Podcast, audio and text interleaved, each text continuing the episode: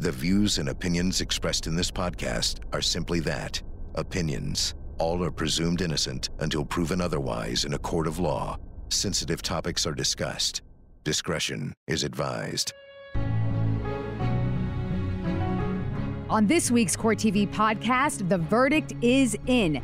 Amber Guyger has been found guilty of murder. Does she deserve the maximum penalty? Was it a mistake for Amber Guyger to testify in her own defense? And how did emotions play into the verdict?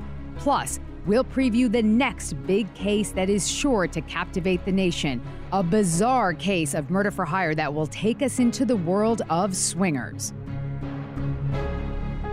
This is the Court TV podcast with Vinnie Politan and Seema Iyer.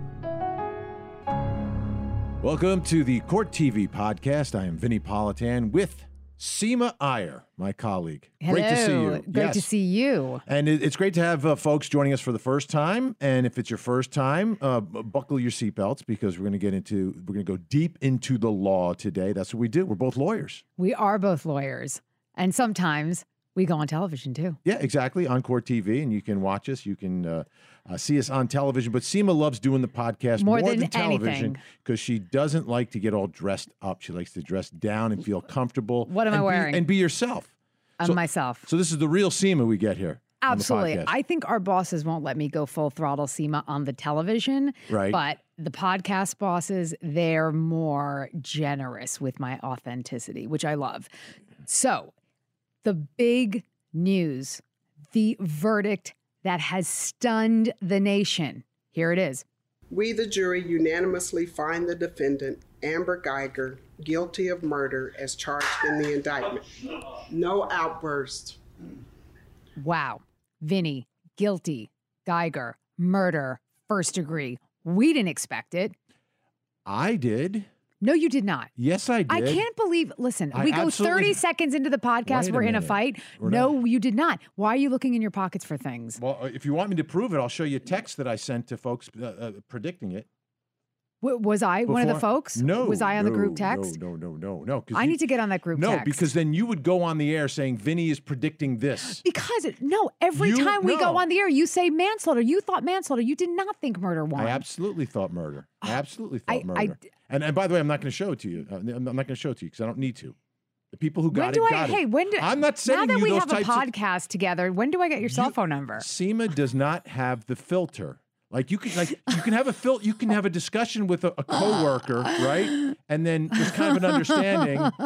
This is sort of off the record, but whatever you say to Seema could end up on the air. It So I don't usually send her does. those texts. Again, I don't even have your cell phone number. And how long have we uh, now been friends and known each other? That's purposeful. okay. So okay. So I was not surprised, and I'll tell, Tell you why me, I was, why I was not surprised. Um, because she got on the witness stand and admitted to all the elements of murder.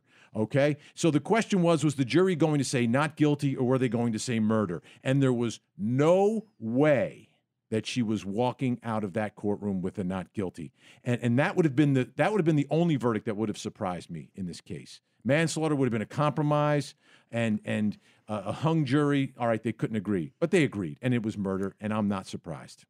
I think that, and hey, listeners, if you haven't listened to our last episode, we really distinguished the difference of Texas murder one statute compared to other states. Plus, we talk about manslaughter. And I think that is something that really factored in to this jury's decision. That is, in the murder one statute of Texas, there is no premeditation requirement, there is no malice aforethought requirement.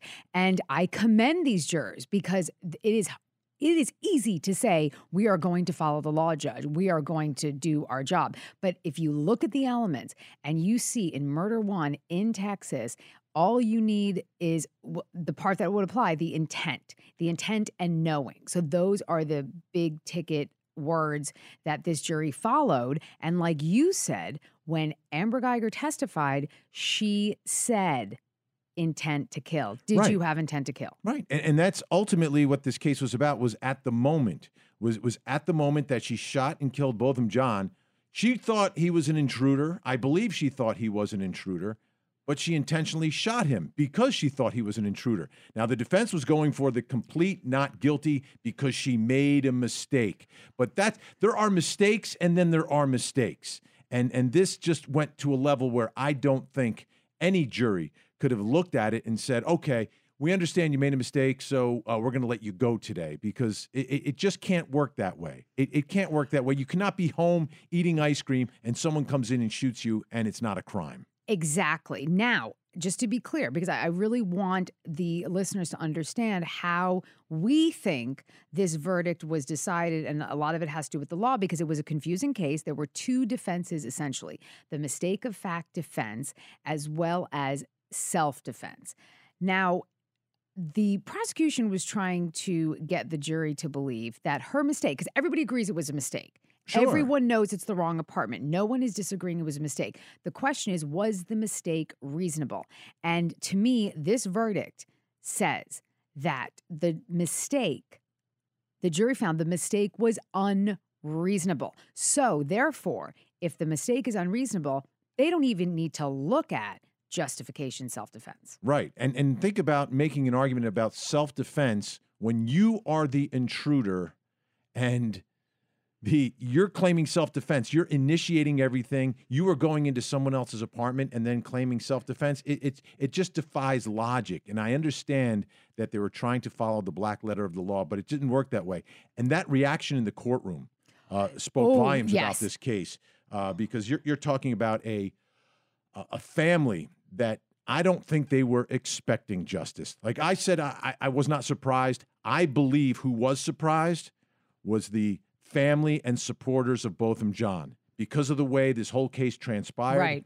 they believed that they were not going to get their slice of justice. Because the case started, the incident was September 6, 2018. She doesn't turn herself in until three days later to a different department. Texas Rangers took over the investigation. She only gets charged with manslaughter. It wasn't until the family got involved and the prosecution got involved. I think a different a different prosecutor came on board, a different DA in that in that county. It wasn't until November 30th, months later, where she was indicted for murder in the first degree. So the family had a right to be concerned. Also, okay, so you, we heard that verdict and that reaction. So did the jury, Vinnie. So did the jury. Uh, so did the and jury. Why does that matter? It, it matters because the, the, the, jury's work isn't done. They're also in charge of sentencing and, and doling out the punishment in the case. But one thing that happened with that with that reaction, which was unusual, most cases that I've covered through the years, before the verdict is read, before the jury comes in the room, the judge addresses the gallery and says, Listen, ladies and gentlemen, outbursts will not be allowed here. But hasn't if she you, been doing this all along? But she didn't do it right before okay, that okay, moment. Okay. She said no outburst after the outburst. And most judges in in, in high profile, highly charged cases, even um, ordinary cases, right, right. will tell folks in the gallery, listen, you can't do that in this courtroom. And this judge did so much to uh, shield this jury from any sort of influence from anyone I was surprised that before the verdict, she did not tell everyone in the gallery on both sides, whatever the verdict is, um, if you cannot control yourself, remove yourself from the courtroom now because your outburst will not be permitted. But the outburst happened, and from my perspective, it was it was a real moment for people who did not expect justice, who got justice. And the outburst began with that clap, and then it just went all haywire from there. But okay, so next, I think you and I need to really examine whether this verdict is a result of Amber Guyger taking the stand.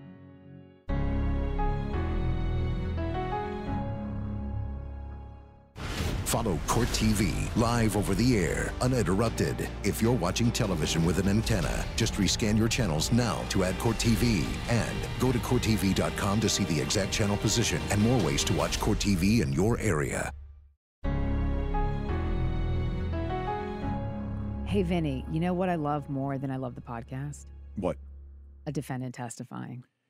To me, um, it, oh, it's wow again, I come back to I want to find out what really happened here. And when the defendant doesn't testify, they don't have to. I've read the Constitution. Um, but when they do testify, I think we get a much clearer picture but, of what actually happened. Okay, but can we just have a s- tiny moment of levity, it's also really entertaining, isn't it? It's just entertaining in the captivating, wow, putting me back in that moment sense. Exactly, getting closer to the truth. Okay, I you say Because- truth, I say entertainment. But anyway, Because a defendant is one of the people who was there. And in a murder trial, Yes. many times they're the only other person who either was or was not there at the time. Yes. And we know for a fact that she was there. So whatever she was going to say was going to give us a perspective we could not get anywhere else. Yeah, and it it I think what bothered me about so Amber Guyger testified and what bothered me is that I did not feel that it was as authentic or revealing as I wanted it to be. I wanted to know more about what happened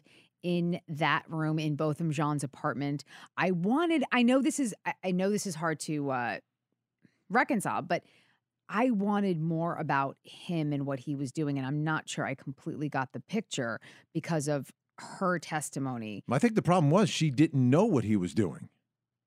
She- It well, this is happened she so fast. She got in, she saw someone, she perceived that maybe this person was a threat getting closer to her and and that's when she fired. Now, I don't know if he was coming towards Well- her. I don't know if he was standing up. I have Wait, no yes, idea. you do. Yes, you do. Yes, you do. Yes, you do. Because the medical examiner testified, and the direction of the bullet, the direction where it was shot from, only indicates that he was bent over. And if Right. he was bent over, he was sitting on the couch or rising from the couch, which is inconsistent with what or she is ducking saying away. You don't uh, come on, he could have been ducking away as well. after well. the first shot. yeah, may- maybe the first one's the one that goes over his head. I don't know. Uh, We don't know which one was But first, which one was see, second. That's see, I just from the jump, I just didn't believe a lot of what she was saying about how this occurred. And again, I, which I also- part don't you believe? Okay, well, hold on. First, first, I don't believe where he was in the apartment. Second of all, I don't believe that she didn't know it was a black man. The questioning was very specific. The lawyer, her lawyer, was trying to get away from saying, Yes, I saw a black man. And he did it this way. He said, uh, What'd you see? Silhouette. And again, uh, folks, I'm just sum and substance here. It's just summary. So she said she saw a silhouette. He specifically asked her, Could you even tell if it was man or woman? She said, No. Th- all those questions, Vinnie, are just set up to make sure that she has to say, I didn't see a black man. Yeah, but the man or woman thing is actually bad for her because she should see someone who is much larger than her if he's Oh, in yeah, fact coming yeah, towards yeah, her, and he should be able to tell that it's it's a man. He spoke, She said, Hey, yeah, he said, Hey, hey. hey, hey, hey. Yeah, yeah. Uh, okay, so So that the the biggest problem I have is that I know in in my mind she was not 100% truthful and it all begins with her relationship with her partner and part-time lover Martin Rivera. She would not admit that they had plans that night despite text messages that said exactly that. do you think they still, do you think they have plans? Absolutely. Okay, but but Martin Rivera doesn't want to talk about those plans because Martin Rivera is married to another woman. Yes, but wait, And now, on. if she's going to lie about that, she does not get the benefit of the doubt about any other Oh, part okay. of her story. I That's agree a with problem. you. I agree with you. But let me ask you this question. Okay, so Martin Rivera testified for the prosecution that the last time that they had been uh, intimate, Intimate. Intimate. Oh, is that the word we're allowed to use? Intimate. Where is that list of court TV words Seema's allowed to say and Seema's not allowed to say? Okay, so intimate. The last- Hopefully, on the wall in your office, so it's the last thing you see before you get on the air.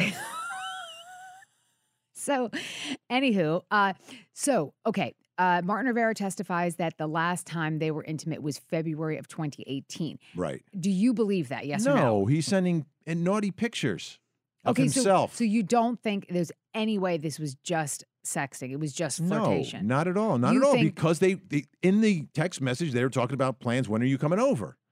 Hello. But do you? But don't you think sometimes? And here's another- here's another thing. In that, okay. Here's another thing. She testified that Martin Rivera didn't even know where she lived. Didn't know where he do you believe that? No, because when all this happens, she texts him and says, I need you. She doesn't send him an address as to where she is.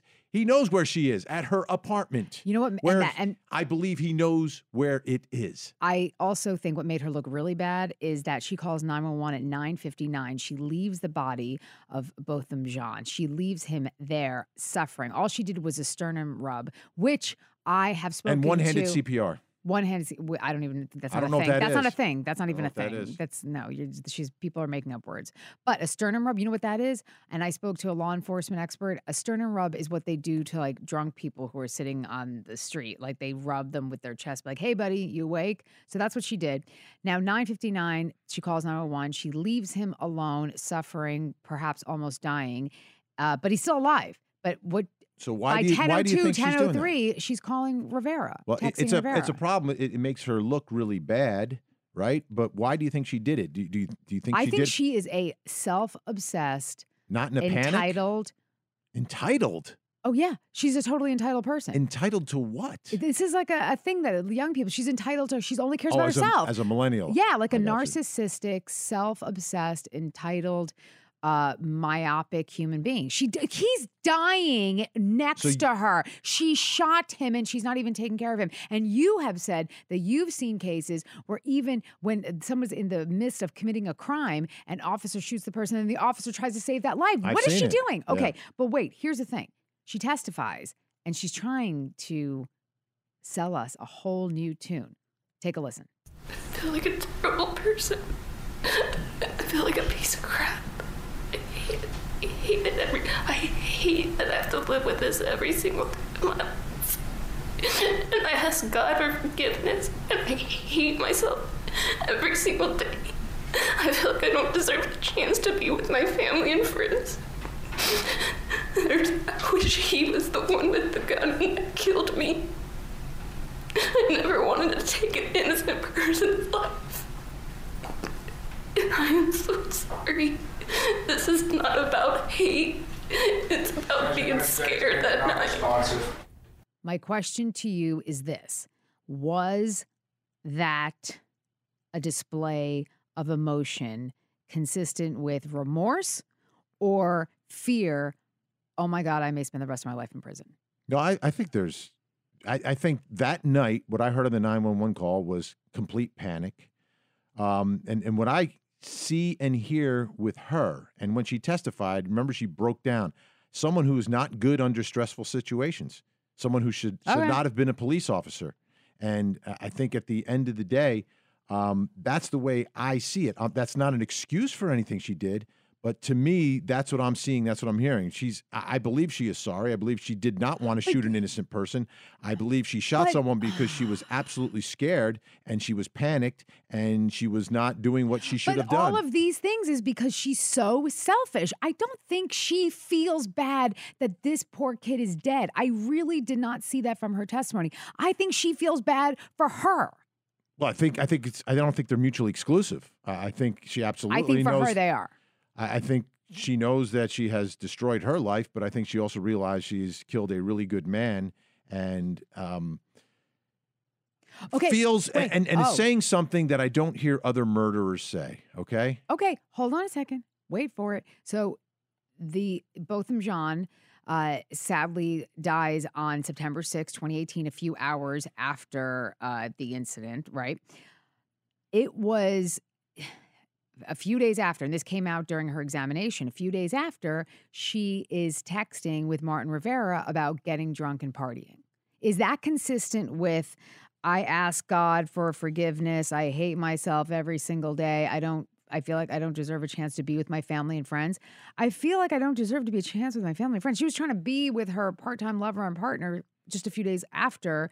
And this is when Botham Jean's family is trying to find out uh, the arrangements, funeral, all those things. And she's talking about partying. If you're it's just inconsistent, Vinnie. If you are depressed, if you are self loathing, you wouldn't even have the wherewithal to go to a bar, to go out and get drunk, to have someone in your apartment. I have to recuse myself from this part. And, and, and the reason saying, because I do not drink. Oh God, I hate when you I've never had so- alcohol. I do, do- okay, So as a result, Wait. I don't know what drives people to get I can't drunk. even. You understand? We have to do a whole episode on the fact that you've never had alcohol. I mean, you were a jock. You grew up in New Jersey. That you- The essence when you the essence Correct. of New Jersey, it's not the Garden State. It's like the alcohol state. It's like the beer state. You spent. We've gone. You know, we've been to Belmar, not together, but separately. yes. Like the whole essence of Belmar is drinking. The beach, no, it isn't. Jersey Shore. No, it isn't. Okay. Uh, It is Anyway, for some I- people, but not for this guy. Why would I drink? It is for this guy. All right. Why? I, I hate when you do that. I hate. Well, I hate when I people say, "Why don't you drink?" And I hate say, "Why do you I, drink?" why? Because there's a million reasons, and again, it won't fit into this podcast, but it would fit into maybe so a maybe you future could ex- episode. you as the alcohol expert, maybe you can explain why someone would get would, would want to get drunk. Again, we'll have a future 40 minute episode on the benefits of alcohol. Moving on. Now, that was direct examination, by the way. The tears, the I hate myself, I never wanted to take an innocent person's life, all on direct. On cross examination, she changed her tune. Take a listen. When you shot at Mr. Jean, you knew you were using deadly force against him. Yes, You know what a bullet can do, don't you? yes, I do. And when you shot at him twice, you intended to kill him. Y- Yes, sir. All right. So all this stuff about it being a, a sad mistake, at the moment in time when rubber meets the road, when you pulled that trigger, you intended to kill Mr. Jean. He was the threat. Yes, sir. Will you answer my question? When you aimed and pulled the trigger at Mr. Jean, shooting him in center mass exactly where you are trained, you intended to kill Mr. Jean. I did.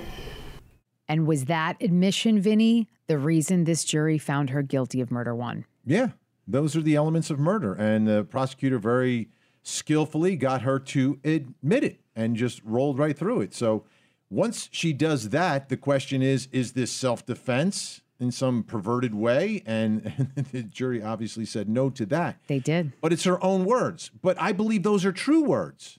That's, that's the truth. And, and, and that's why I appreciate a defendant who takes the stand and tells the truth.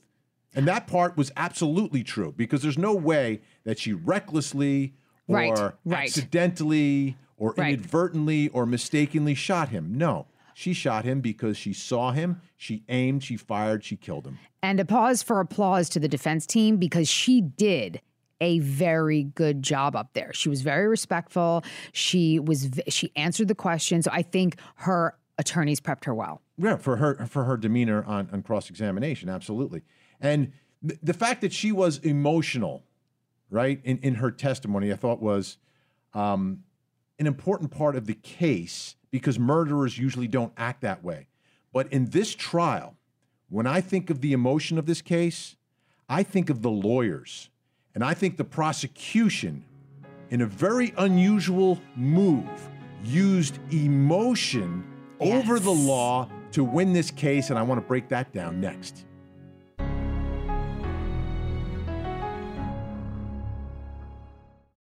For more Court TV, watch it on cable, over the air, Roku, or go to CourtTV.com and stream live gavel to gavel coverage. Catch up on the big moments from our current cases and relive some of Court TV's most historic trials. Court TV, your front row seat to justice.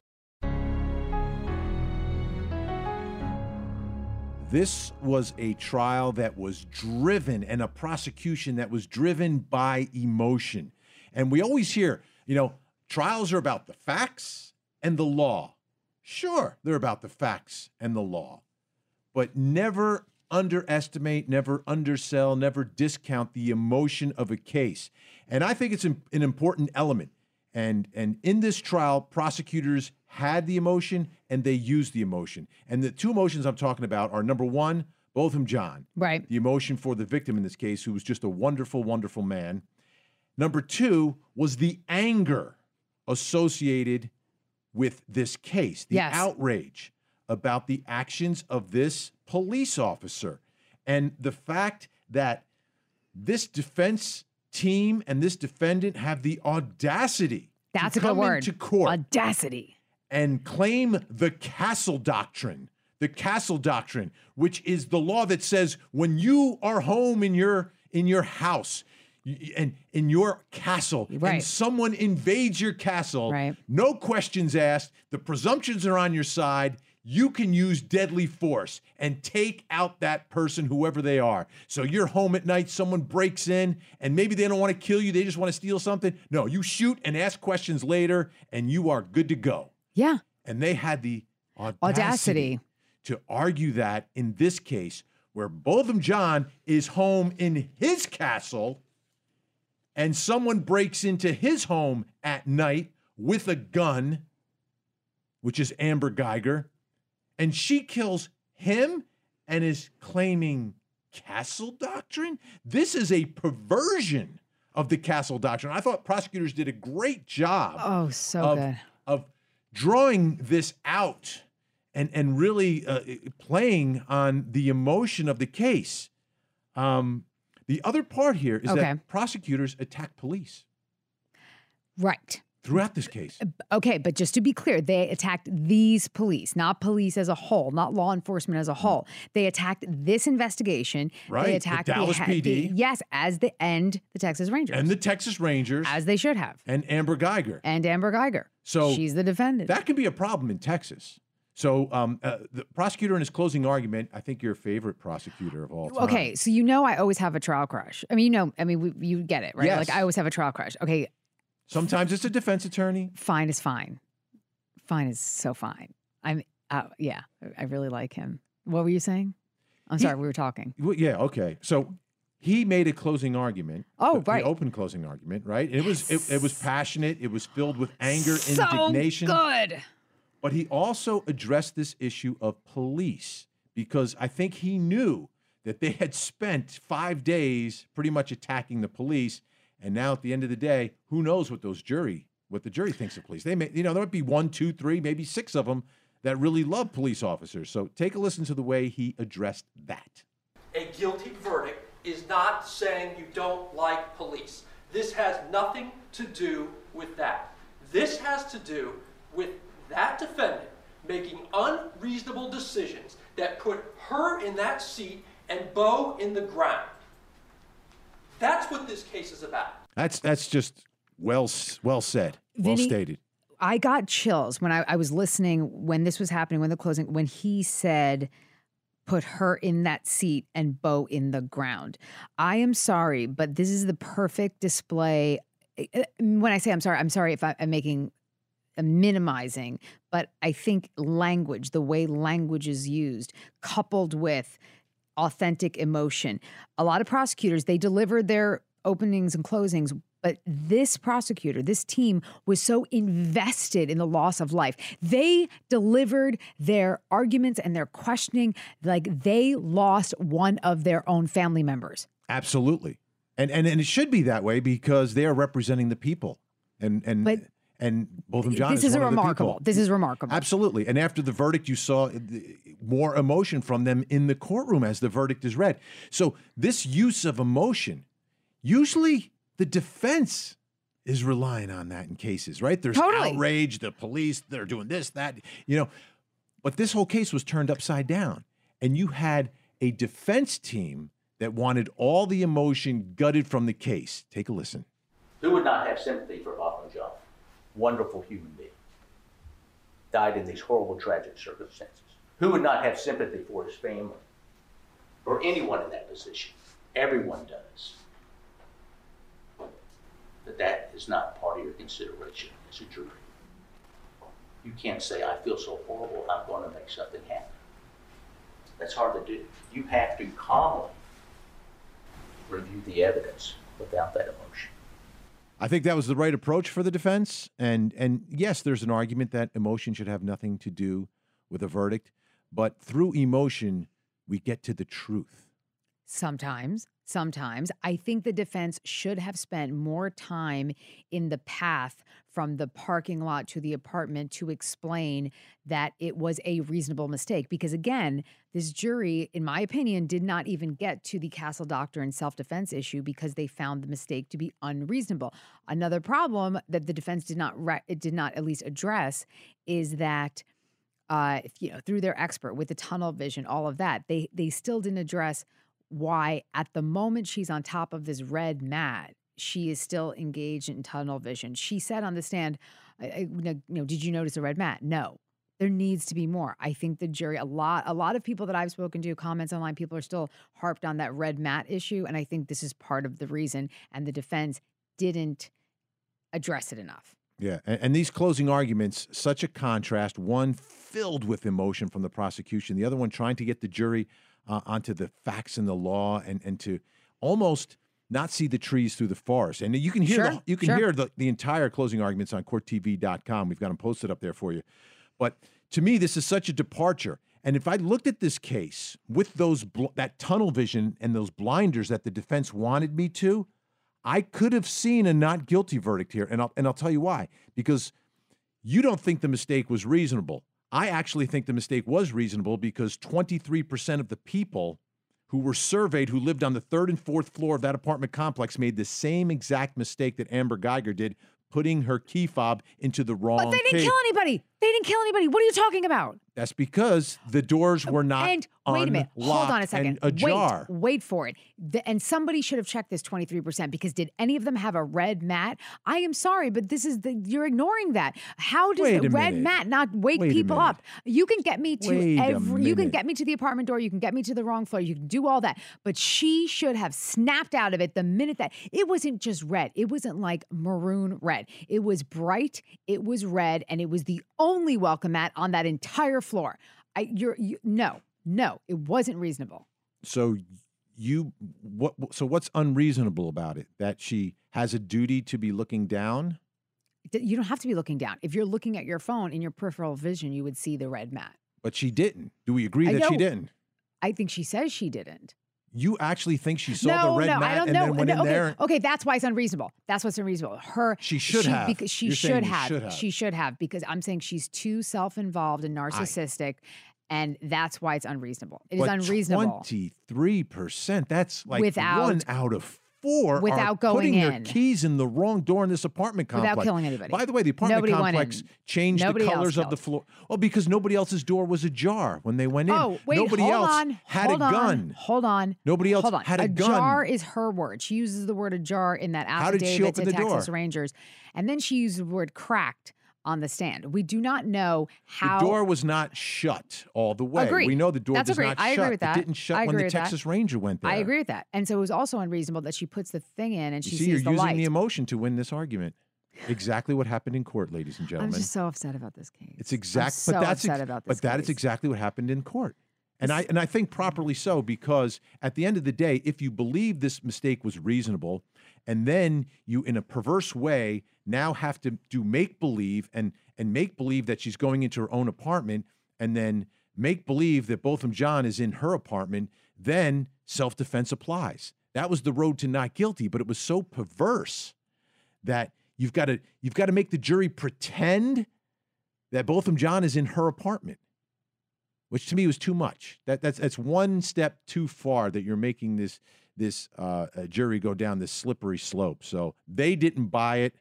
Murder, a good conviction, and, I, and I think the the the community can take a moment to exhale and heal. Yes. Now, Yeah. gavel to gavel, trial to trial. What's that's next, What, that's what we do on Court TV. Coming up, it's the case of Dr. Teresa Sievers. She was a doctor in Florida, bludgeoned to death in her own home with a hammer while her husband and her children were in Connecticut with family.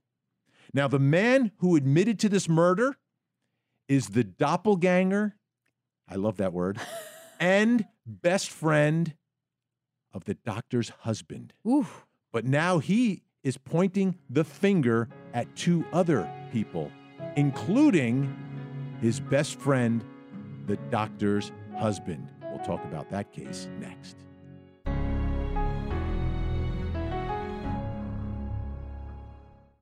Court TV is everywhere This is Court TV, your front row seat to justice. with live gavel to gavel trial coverage We'll bring you the most compelling trials across our nation. I am a homicidal maniac. on the air, online, in your pocket, You'll see and hear all the evidence. Can you Take the hose and squeeze it. and streaming free on Roku, Fire TV, and Apple TV. The verdict is in. Court TV, your front row seat to justice.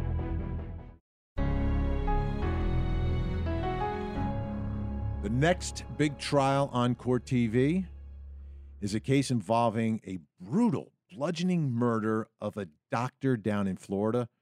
Her name, Teresa Sievers. She was married with children, and she was coming back from a, a family get together in Connecticut, comes back down to Florida, and is home while her husband and children are still away. Okay. Someone comes into that home, bludgeons her to death with a hammer.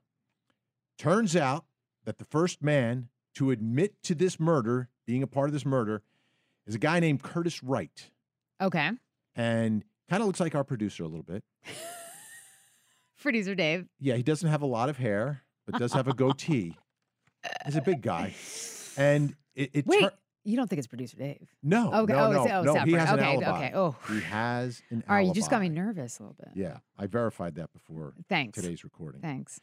So um, he gets arrested for this and admits to it, and he's got a deal for 25 years. But he now is pointing the finger and implicating his best friend, who is the doctor's husband, Mark Sievers, and then another friend of his from the neighborhood in Missouri where he lives, because he lives in Missouri. The murder takes place in Florida. Okay. But his neighborhood in Missouri, which is a mobile home community neighborhood. But didn't Curtis Wright go and hit up his friend, Yeah. In well, well, the- Missouri? but the, other person that he's pointing the finger at is Jimmy Rodgers, who they know as the? who has a nickname allegedly the Hammer. I love that that's a great nickname, the Hammer. Not for him for this trial, because the murder weapon is a hammer. Oh, right. Wow. Yeah. You didn't. Yeah, two and two together there. That's that's not good for him. No, it's If that- not. if- if- yeah. So anyway, this is the next big trial, and so Curtis Wright has admitted to the murder and has implicated two people, but there's going to be two separate trials: one for the husband and one for Jimmy the Hammer, the alleged hitman in all of this. Which makes perfect sense because oftentimes there is severance when you have a group of defendants involved in a similar case, conspiracy case, right? A lot of times the defendants are pointing the finger at each other. If Vinnie and I were on trial, I would certainly point the finger at Vinnie all day long. So we would have separate trials. And that's what's taking place. So Jimmy Rodgers is going to be tried first before the husband. And they're they were trying to get Jimmy Rodgers to flip. To flip, yeah. They want him to take a deal. I don't know what that deal would be. He's facing the death penalty. Mark Sievers, the doctor's husband, is also facing the death penalty in this case. And Curtis Wright, isn't he snitching? he's already pled guilty. So he's Got a gonna deal for testify. for, 25 years, right? He's the, he's one of the star witnesses. Okay, so he'll be testifying against the hammer. Right. He's going to bring the hammer down. Well, We're going to talk a lot about well, hammers. here's here's a question. Like You know, Hammer City. The other key, and there's a, and this case is really a lot about relationships, and I think you're going to hear a lot of testimony from Ooh, the get into it. Go. I'm so excited. girlfriends and wives are involved here. Because Okay, wait, you know, listen. calm down. I've been waiting for this. Calm down. This is all I care about. I'm going to read to you an official court document, ladies and gentlemen. This is Oh, a here we motion in limine. Okay, a motion in limine is a motion made uh, by a party that wants to limit certain evidence from being included in the trial. So the defendant, Mark Sievers, in his case, okay. filed this motion in limine pertaining to defendant's sexual activity. Yes. Okay. And he and he, and in the motion, these are court documents. I'm not making this up. Yeah. There is evidence that the defendant participated in numerous extramarital sexual encounters with the full knowledge and consent of his spouse. who Love be- it. Who would be the victim, Dr. Teresa Sievers. The practice of an open marriage or swinging I love this. is so neither much. unlawful nor charged as a concurring offense. There appears to be no relationship between the death of Dr. Sievers and the consensual sexual activity. There is no evidence that the Sievers lifestyle has any link to the death of Dr. Sievers. Accordingly, the evidence of Sievers' sexual proclivities is inadmissible for want of probative value. They have subsequently um, Withdrew. Withdrawn this motion. Okay, because you know, Vinnie, I, we've been on air for a while, Right. and I've been waiting for a really long time for a sex positive trial because you know I'm sex positive. So now my time is here. So I'm ready. So let's read the tea leaves Court here. TV is ready Why would me. Mark Sievers perhaps want the swinging lifestyle as part of his trial?